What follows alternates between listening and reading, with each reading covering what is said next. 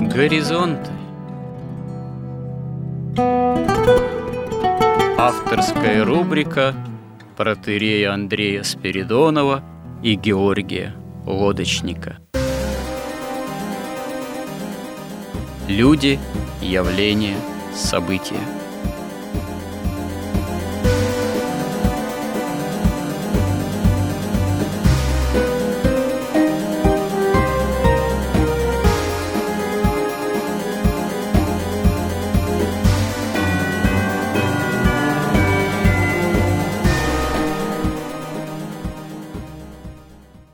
Добрый день, уважаемые радиослушатели. В эфире радио «Благовещение» и в нашей постоянной рубрике «Горизонты» я, протерей Андрей Спиридонов и мой постоянный собеседник Георгий Лодочник. Продолжаем наши определенные смысловые, идейные, в какой-то степени богословские, дай бог, изыскания в цикле «История как промысел Божий», прошлый раз мы закончили разговор на том, что такая идейная картина развития магического миропонимания, она, прежде чем окончательно, можно сказать, свестись к осуществлению тайны беззакония, о чем и говорится в Откровении святого апостола Иоанна Богослова в Апокалипсисе, проходит определенные этапы развития.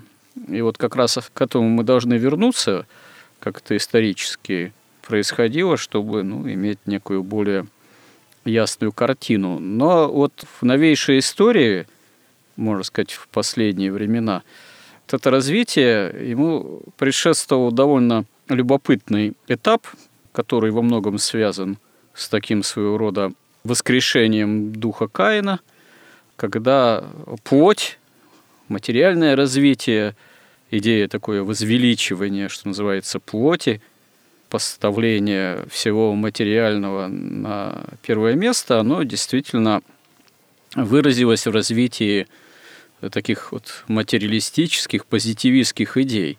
Ну, того же марксизма и на практике попыток построения социалистического общества, декларации того, что построение коммунизма будет э, возможным – Э, что привело ну, в 20 столетии к многочисленным кровавым, фактически многомиллионным жертвам, в особенности у нас здесь, на территории Руси, России, советской уже России, где, собственно говоря, как мы понимаем, попытка воплотить эти идеи нашли особенно широкое и глубокое применение – Действительно, в этом можно, наверное, и впрямь усмотреть э, некое воскрешение э, духа Каинского, потому что каинская история, история Каина, его последователей, как мы об этом уже тоже неоднократно говорили, она в особенности осуществляется в развитии всего материального и всего такого плотского. Ну, в истории той древнейшей цивилизации, так что дух э, находится, дух Божий, все духовное находится в полном пренебрежении, а плоть выходит э, на передний план. Что-то подобное происходит и в идейном отношении на протяжении последних столетий, но и этот этап идейный, он тоже подходит к своему завершению и трансформируется в нечто другое, идейное, что, в общем-то, царствует сейчас – о чем мы тоже упомянули. С одной стороны, это, в общем-то, тоже, наверное, можно сказать, что в какой-то степени продолжение развития материалистического миропонимания, потому что дух общества потребления – это есть тоже дух сребролюбия, дух материального развития, но уже в такой новейшей, иной несколько трансформации. Плюс, как мы уже отметили, начинает царствовать идея некого такого синкретизма, смешения всего и вся – в основе все равно дух некого материального развития, но здесь уже одновременно заявляется, что мы желаем всем народам, человечеству, так сказать, всем добрым людям, людям доброй воли, что называется, и так далее, благополучия, комфорта и процветания, в том числе душевного, Поэтому, да, нужен строить некий новый ковчег спасения, ну, воплощение которого надо взять отовсюду понемногу. В основе материальное благополучие земное, но нужно, конечно, чтобы был и душевный комфорт, нужно, чтобы свое место нашли удовлетворение духовных потребностей, поэтому надо взять что-то и от духовных практик, построить некий новейший храм в этом ковчеге, где бы всем религиям и сатанизму тоже в том числе, как определенной альтернативной религиозности, нашлось бы свое место, и тогда вот все будет хорошо, замечательно. Каждой твари будет тоже по паре, вот, и с и материального, и душевного, и, видимо, якобы духовного. И тогда, собственно говоря, всем будет хорошо и будет всем большое благо. Ну, видимо, за этим еще и будет антихрист непосредственно скрываться и осуществлять, можно сказать, свою идейную агрессию, из-под начиная ее внедрять, внушать человечеству как таковому. Вот э, такая, как говорится, определенная картина маслом, что называется, применительно э, к современной идеологии, что ли, некой общемировой всеобщего благоденствия, в котором, как мы вот говорили в прошлый раз, видимо, и дух Каина вполне себе находит место. Но, видимо, нам надо вернуться все-таки исторически несколько в более отдаленное прошлое, и посмотреть, а как вот этот идейный инструментарий формировался уже, собственно говоря, в христианскую эпоху, после событий евангельской истории, еще несколько позднее, после разрушения Иерусалима и еще ветхозаветного храма, и дальнейшей, с одной стороны, христианизации Римской империи – и, в общем-то, истории вроде развития христианской традиции, с одной стороны, потому что средние века как таковые – это есть как раз история христианской традиции, целый, можно сказать, целое тысячелетие осуществления этой традиции более-менее явным образом. Но одновременно с этим происходит становление уже такой новейшей каббалистической магии, все, что ей сопутствовало, тоже на протяжении не одного столетия. Ну, здесь э, вам слово, потому что мы уже на протяжении ни одной передачи, даже ни одного сюжета и к рассмотрению именно вот этой, что ли, истории развития магии как таковой э, на фоне вроде кажется, как истории христианских цивилизаций того времени и хотели рассмотреть. Ну да, но вот сначала все-таки о Каине, о вот этом пути Каина у святых отцов. Вот я посмотрел, очень хорошая цитата у апостола Иуды в его послании. Вот он пишет, «А сии злословят то, чего не знают, чего же по природе, как бессмысленные животные знают, тем расливают себя. Горе им, потому что идут путем Каиновым, предаются обольщению мзды, как Валаам, и в упорстве погибают, как Корей. Таковые бывают соблазном на ваших вечерях любви, пиршествуя с вами, без страха уточняют себя. Это безводные облака, носимые ветром, осенние деревья, бесплодные, дважды умершие и сторгнутые. Свирепые морские волны, пенящиеся срамотами своими, звезды блуждающие, которым блюдется мрак тьмы навеки. Это ропотники, ничем недовольные, поступающие по своим похотям, нечестиво и беззаконно. Уста их произносят надутые слова, они оказывают лицеприятие для корысти. То есть прекрасно апостолы понимали то, что произошло. Но и по самой своей логике, когда иудеи, вот эти фарисеи, законники, каббалисты, те, которые среди них были каббалисты, распинают Иисуса Христа, а они тем самым повторяют то же самое усыновление сатане, которым усыновился Каин. И так вот, если вдаваться в детали, то, конечно, Каин – это не только вот то, что плоть, плоть выше духа, это в первую очередь желание построить царствие земное вместо царствия небесного. Это желание выгоды вместо истины – И это все присутствует в магии, еще и во времена Вавилона это присутствовало, ведь в конечном счете. Но они поняли, что плотью, так сказать, дух не победить. И тогда они взялись за дух. Но цель была неизменна – сотворить себе имя, построить вот это царствие земное, вот это благоденствие земное. Но мы говорили, что дух Каина – это дух сатанизма, в общем-то. И поскольку сатана жив и никуда не делся, то этот дух все время воскресает в человечестве. И поэтому после распятия Христа вот этот вот дух Каина, он как бы уже совершенно законным образом утвердился, потому что через распятие Бога вот эти каиниты, иудеи, они установились уже сатане точно по тому ритуалу, как и Каин, только вместо своего брата распяли своего Бога.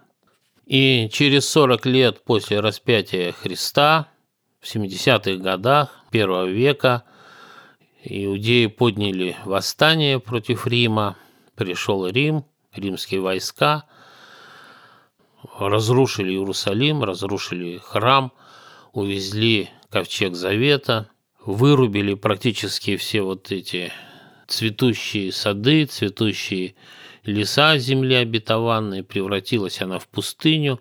Сами иудеи после разрушения храма рассеялись по разным другим народам, многие из них ушли из иудаизма, как бы достаточно разумно считая, что ну, храма нет, переносить жертвоприношение невозможно, жертвоприношение – это как бы центральная часть любой религии, поэтому кто-то становился христианами, кто-то становился язычниками – кто-то там увлекался восточной религией, начинал переходить. То есть получалось, ну, как бы полный провал вот этого, казалось бы, вот этих идей кабалы, идей магии, как бы полное поражение. Но совсем не тут-то было. То есть, во-первых, я думаю, что каббалисты, они вообще никак не связывали вот разрушение Иерусалима с тем, что они распяли Христа. Потому что они все-таки но само учение Каббалы, оно, поскольку представляет Бога как такую безличную эманацию божественной природы, не могло допустить, чтобы Господь лично, как личность, пришел на землю, да еще пришел таким бедным, нищим, беззащитным и позволил себя распять. Поэтому они начали, так сказать, строить свое царство с нуля, сначала. Уже не, не, не царство просто иудейское, а царство мировое – Конечно, они тут опирались в первую очередь на учение магии, на учение каббалы, на разум, на интеллект. И важнейшим открытием, что ли, того времени, я так думаю, что это было понимание двойственной природы денег. Что деньги – это не только мера стоимости труда, но деньги можно накапливать, то есть вы не можете накопить там столько зерна, там, допустим, там каких-то там одежды, там оружия. Но деньги, их можно копить, они абсолютно ликвидны, их можно копить бесконечно. И особенно с помощью вот этих технологий ростовчических, когда ростовщик не принимает участие в общественном производстве, но всех обкладывает вот этой данью через ростовчический процент. И эта дань растет в геометрической прогрессии, но она растет долго, и первое время она растет медленно. Но потом, вот как мы видим, в наши там последние 200, там 300, 100 лет она растет просто, ну, как бы почти вертикально уже. Вот такая стадия вот этой геометрической прогрессии. Поэтому они в этом рассеянии начали первую очередь сделать ставку на накопление денег. Учитывая, что они были рассеяны по разным странам, то, конечно, первое – это международная торговля. То есть, в принципе, они понимали, что вот тот мир, древний, традиционный мир, он устроен так, что нет источников власти, других источников власти, кроме царской.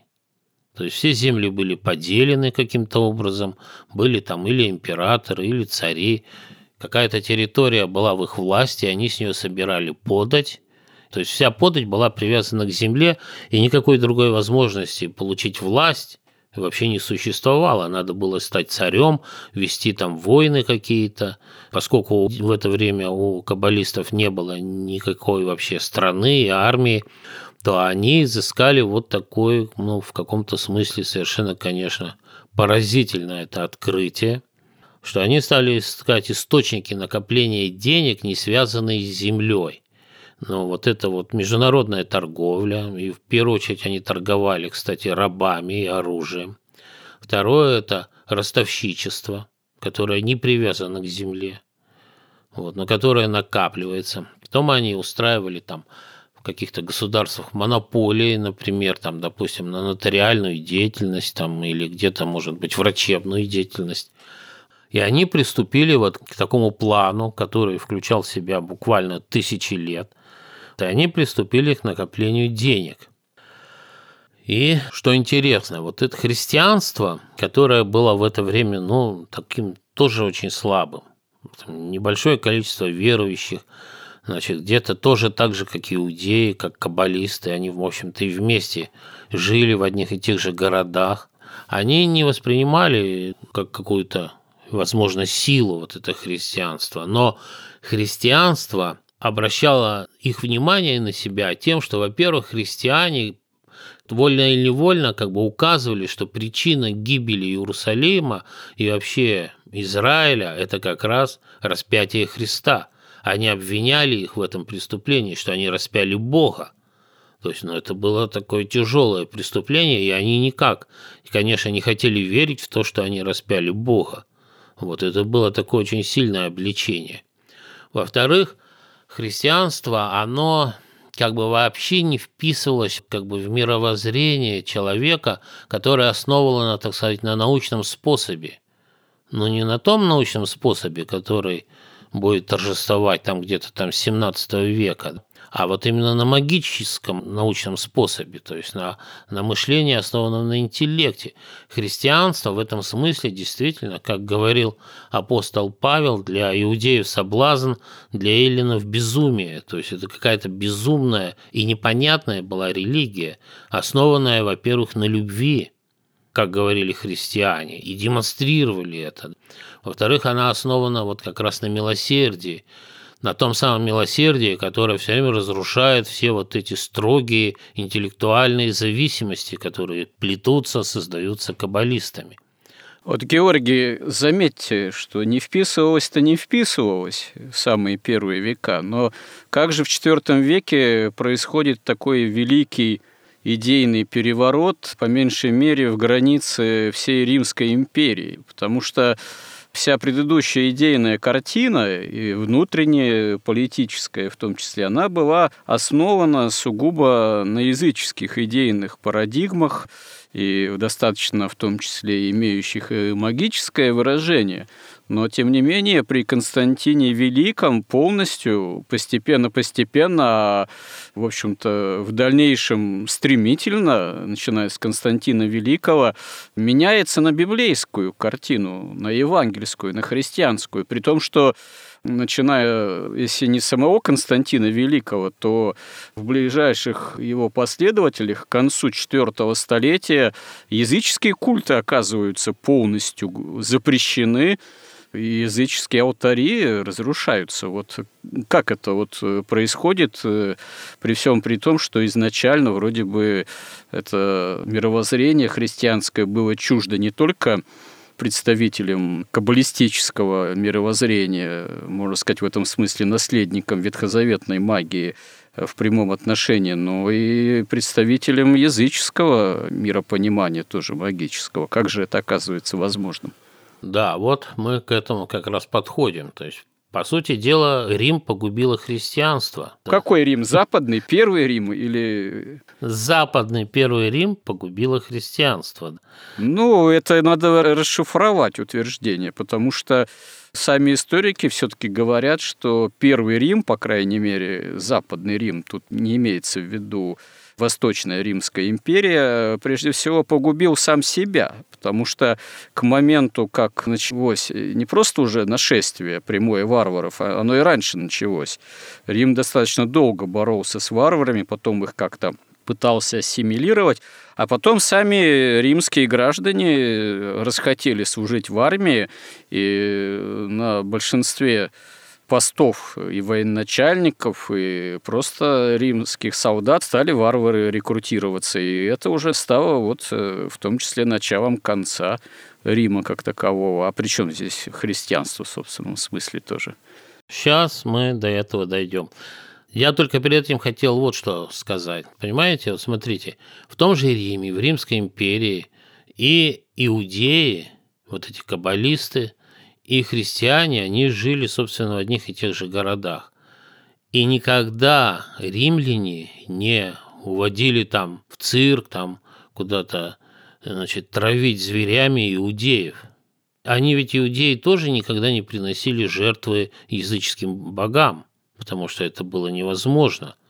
Но римляне от них никогда не требовали этого. По какой-то удивительной причине они этого требовали от христиан. Я думаю, что здесь ну, практически совершенно ясно, что это в результате усилий каббалистов, которые именно натравливали Рим на христиан. Но, ну, может быть, это происходило еще по той причине, что, в принципе, иудеи, они и рассматривались римлянами как обособленная такая своего рода, ну не секта, а совершенно обособленное в плане национальном религиозное меньшинство, которое лучше и не трогать, в их культовые ритуальные обособленности, поскольку, собственно говоря, иудеи это особым таким прозелитизмом в отношении к язычникам не отличались. Ну, то есть они особо активно не проповедовали иудаизм свой и не пытались вербовать среди язычников традиционных себе последователей, за небольшим каким-то, наверное, исключением. А вот христиане, которых римляне рассматривали как иудейскую секту, они как раз прозелитическими миссионерскими устремлением, устремлениями пылом таким отличались. И это уже, конечно, с точки зрения римлян, наверное, было большим нонсенсом. Потому что пока одно дело вы вот такая с далекой окраины, обособленная в религиозном отношении, национальном группировка, это еще ладно.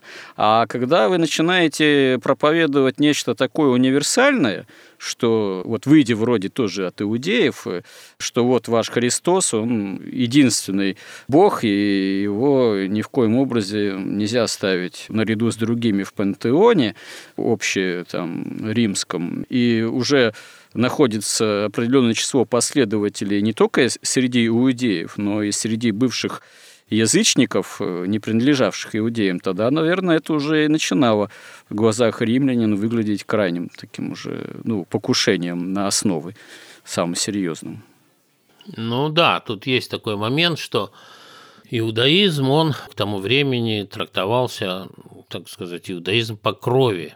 То есть, если ты не иудей, а римлянин – то ты никак не мог стать иудеем, фактически настоящим. И в этом смысле для римлян это было безопасно.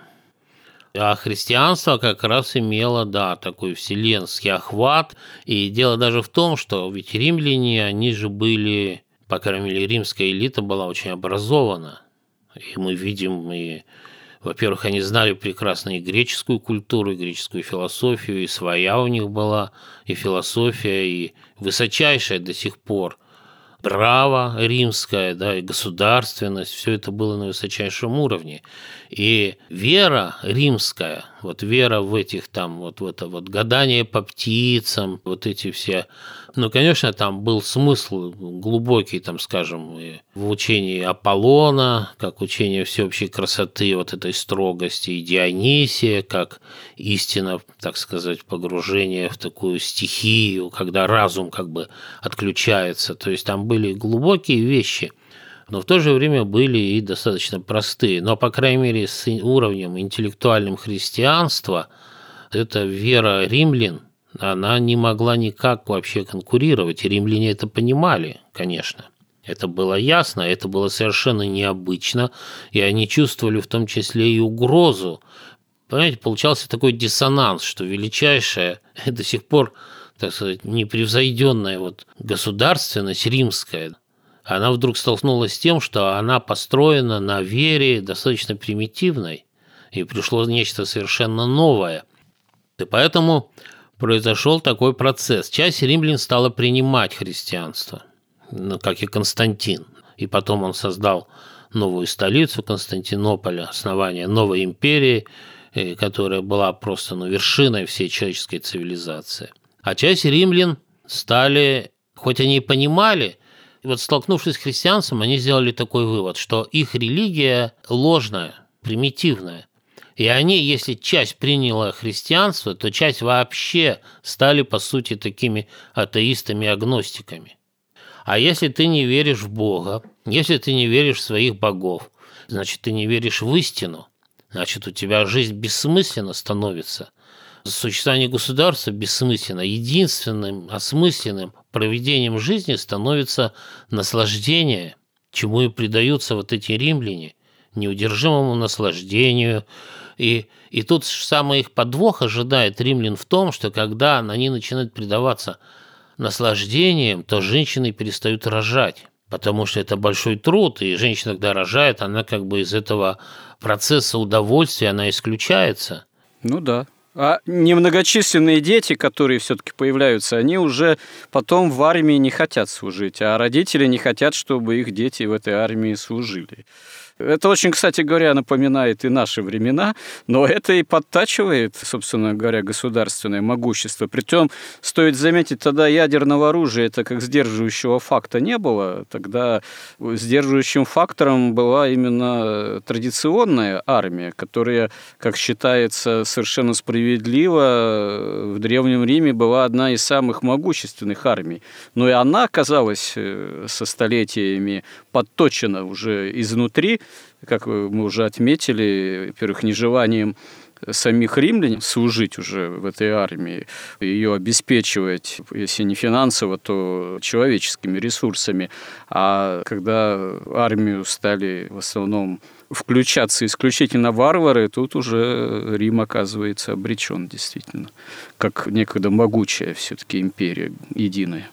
Но тут я бы посоветовал прочитать вот такой сейчас везде опубликовано, уже напечатано, вот это четырехтомник «История Византии», которую написал Федор Успенский. Он ее писал там всю свою жизнь и закончил перед революцией. Когда пришли большевики, им вся эта Византия была как кость в горле, поэтому ее не печатали, и вот только после перестройки начали печатать. Там очень подробно и красиво все это описано. Да, из наших русских византологов последнего времени это, наверное, самый такой глубокий, крупный автор, так сказать, выдающийся.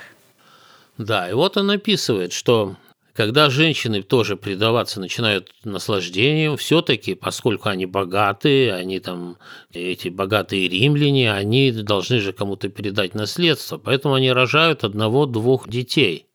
Из этих одного-двух детей обычно мальчик только один. Единственного наследника не по каким-то том, что им хочется, не хочется, а просто уже сами римляне, они уже не могут рисковать единственным наследником, они его просто не пускают в армию. Они его никуда не пускают. Ну да, справедливое замечание. Да. После этого происходит что? Что в армии служить некому. Тогда буквально, вот практически дословно происходит то же, что происходит там в Европе, в Америке. Сенат римский принимает такой указ об ограниченной миграции варваров. Просто дословно практически. Тех, которые будут служить в армии. Набирают варваров. Армия начинает состоять из одних варваров.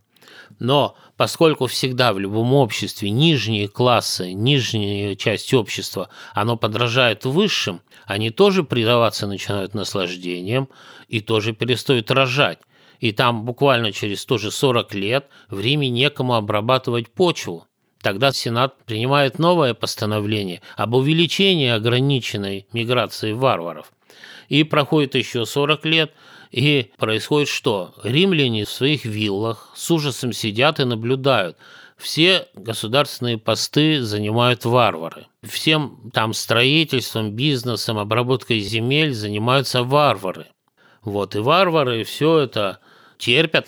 Их как бы останавливало перед последним шагом то, что они действительно верили, что римский император – бог – Постепенно ну, уже начинали тусовать этих римских императоров. Потом они стали вообще только дети были римскими императорами.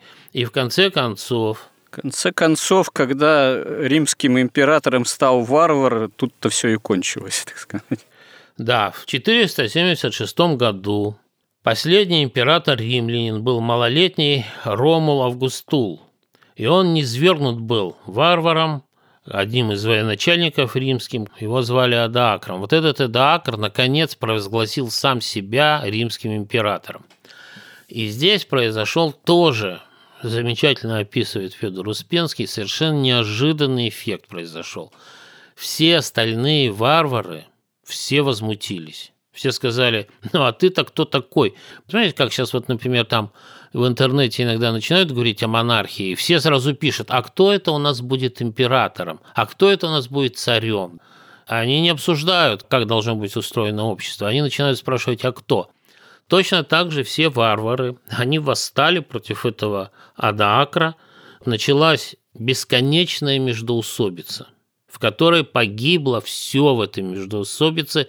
Во-первых, эти варвары, они уже когда стали римлянами, они забыли свои религии и свои, так сказать, представления о государстве, о нормах нравственности, морали – но когда началась эта война, они утратили и римское право, и римскую государственность, они утратили даже язык, они письменность утратили.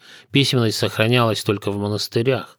И это все длилось, мы уже как-то говорили, мне кажется, что унитаз вновь был воссоздан в Западной Европе только в XIX веке в Лондоне. То есть, вот представляете, На полтора тысячелетия. Это очень долго длилось, потому что последующие династии, которые возникли вот, у франков, у англосаксы тут воздействовали, готы, немцы, ну, фактически немцы потом.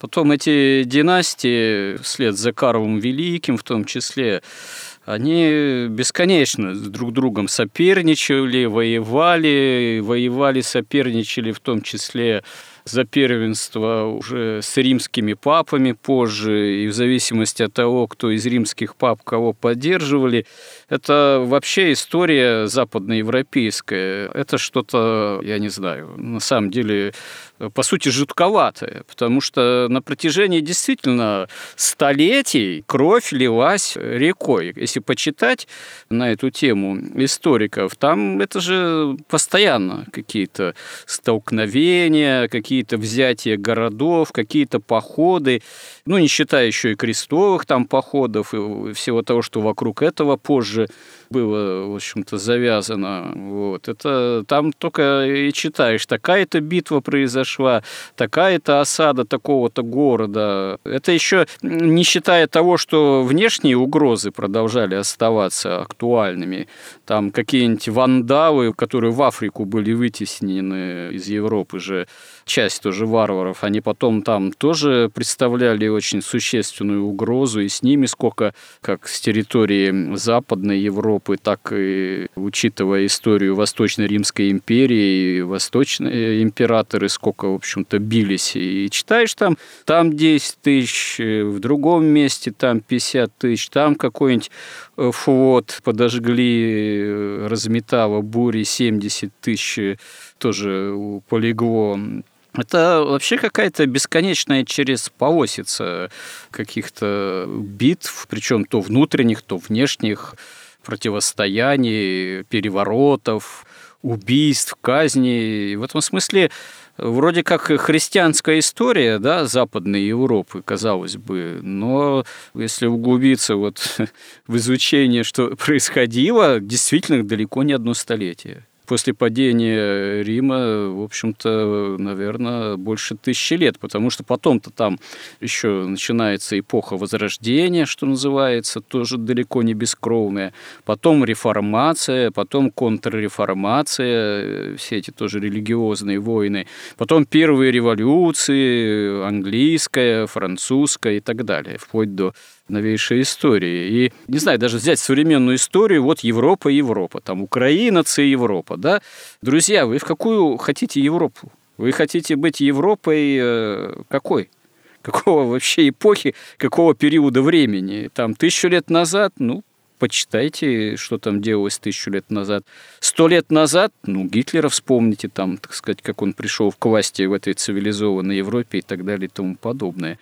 То есть эм, здесь какая-то тьма парадоксов или какой-то удивительный сам по себе парадокс. Вроде мы, с одной стороны, говорим про христианскую историю, а с другой стороны, история христианская, это Западной Европы, она почему-то очень жестокая и кровавая оказывается я думаю, гораздо более жестокая, гораздо более кровавая, чем там даже вот история нашей страны, Руси, России. И э, даже и кровавее во многом, чем история того иного Востока, который, казалось бы, дело тонкое и тоже вполне часто жестоко, но то, как себя все-таки ведет европейская цивилизация, ну, если я повторюсь, вникнуть в ее в историю заставляет очень даже содрогаться. Почему это так действительно?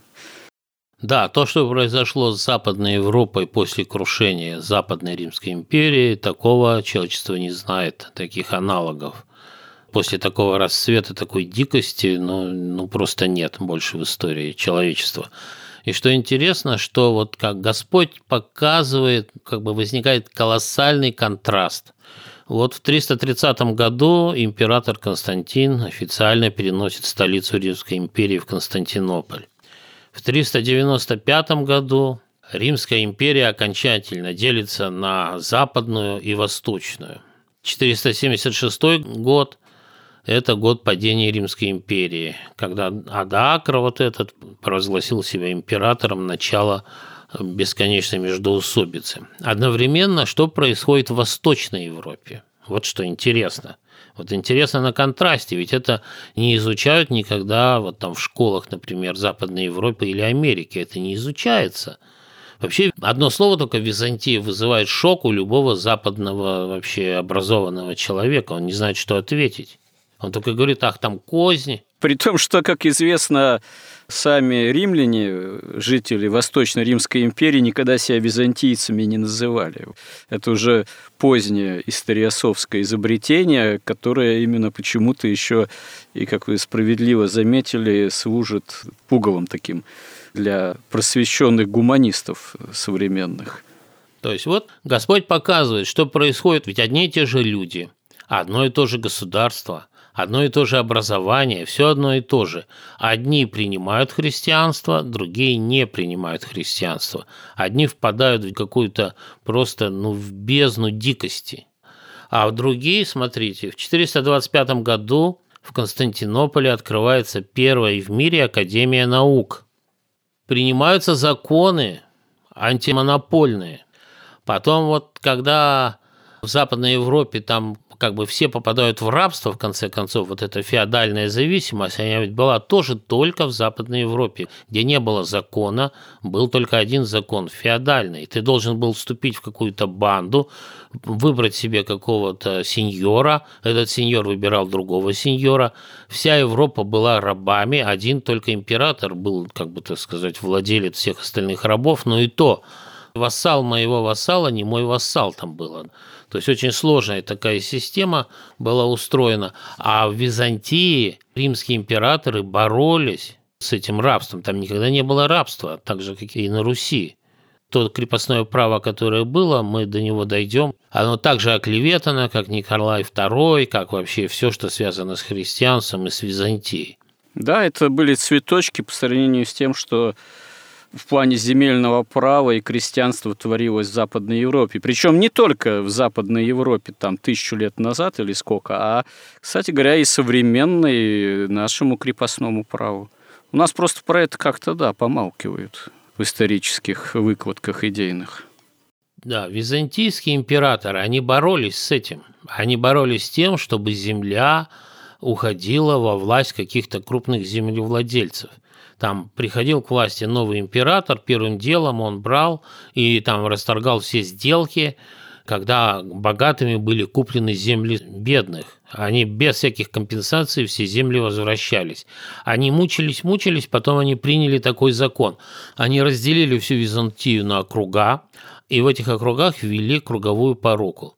То есть если в этом округе кто-то из бедных разорялся, допустим, богатый отнимал у него землю через там, как всегда, через какие-то долги, то круговая порука требовала, чтобы все оставшиеся люди, не разорившиеся, и в первую очередь богатые, должны были восполнить вот этот недостачу бедного, и ни в коем случае его земля не отторгалась. Поэтому там все люди все время владели своей землей. Там не было такого, как там, например, в Англии. К тому же уже к началу 20 века крестьянам не принадлежало ни одного там гектара земли.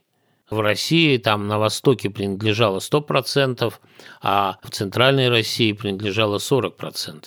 Или 60%, я, честно говоря, уже не помню. В начале V века была открыта в Византии Первая Академия наук. Вот это антимонопольное законодательство разрабатывалось, вплоть до того, что, например, рыбаки рыбачили, нельзя было одновременно быть рыбаком и одновременно продавать рыбу там в Константинополе, чтобы не могли там повышать, как бы получать незаконную прибыль.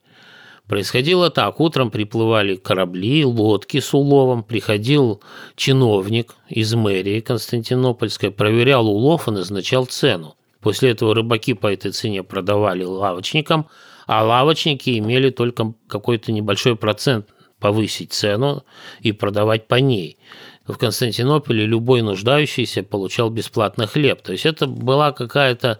Социализм, можно сказать, за который так долго боролись, да, большевики. Как говорил отец Авраам, вот настоятель в Екатеринбурге женского святотихонского монастыря, и сейчас еще Александра Невского, меня это поразило в свое время. Он говорил, Византия, она соединила в себе все высшие достижения человечества. Это было римская государственность и право, это греческая культура и искусство, и это христианство. То есть это уже, конечно, не, неповторимая штука. Вот знаменитый собор храм Святой Софии в Константинополе был построен меньше, чем за 6 лет. Его строили с 532 года по 537. Когда попробовали построить такой же собор в Риме его строили, вот этот знаменитый Петра да, и Павла, его строили 75 лет. Тут меньше шести лет.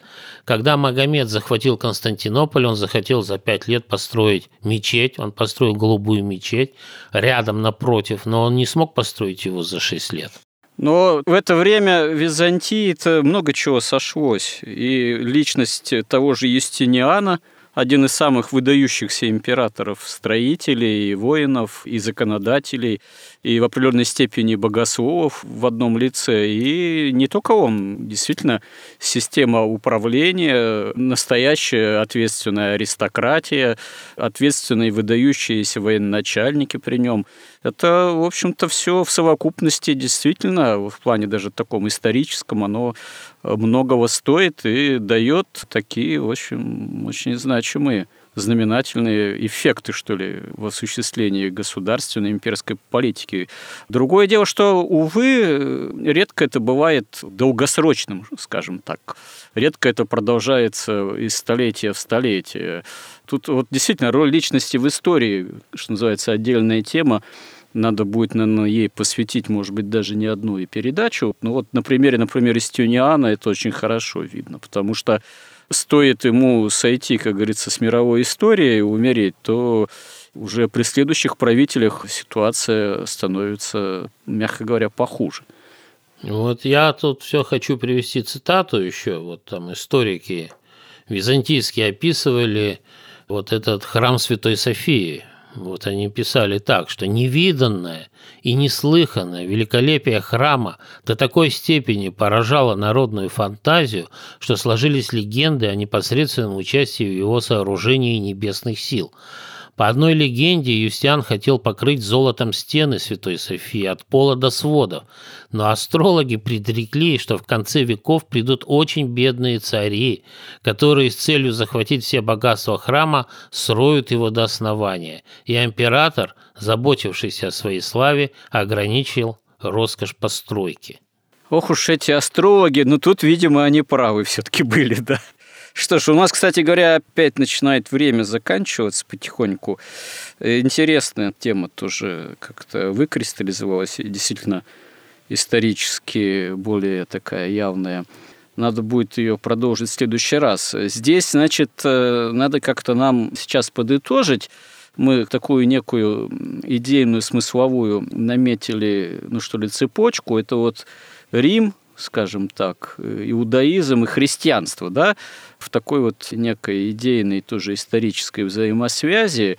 Христианство, безусловно, воцерковляет Римскую империю, дает ей некий совершенно новый толчок для развития, хотя при этом очевидна разница между Западным Римом, который в определенный момент приходит в очень серьезный упадок, даже, что называется, падение Первого Рима происходит одновременно происходит э, достаточно серьезное становление, развитие Восточной Римской империи, э, которую мы именуем Византией. Но вот влияние каббалистические и магические, они тоже одновременно с этим тлеют, так сказать, в толще этого исторического развития, цивилизационного, уже христианского. В дальнейшем надо будет действительно уже посмотреть, как это себя проявит в последующей истории. Что бы вы здесь могли добавить, бы подытожить в том числе?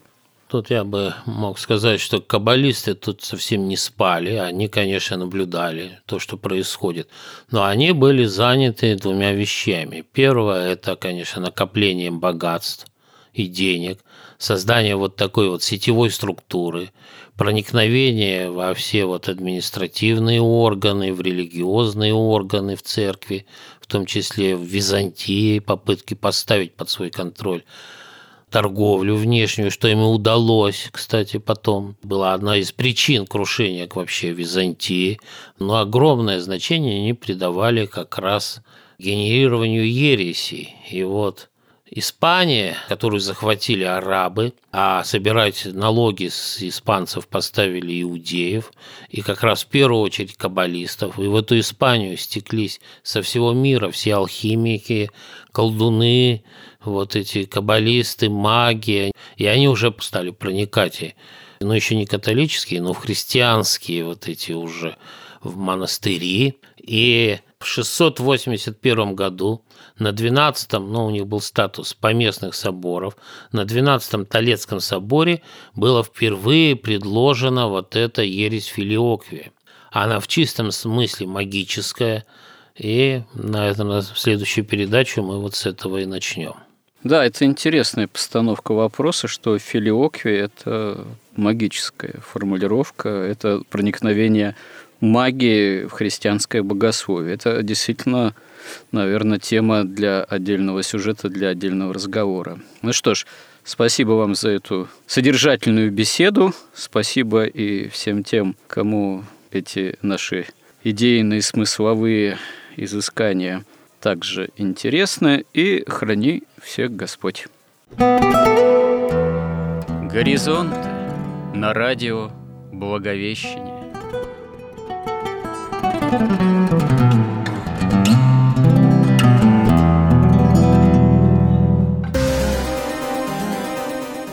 Разговор вели протерей Андрей Спиридонов и Георгий Лодочник –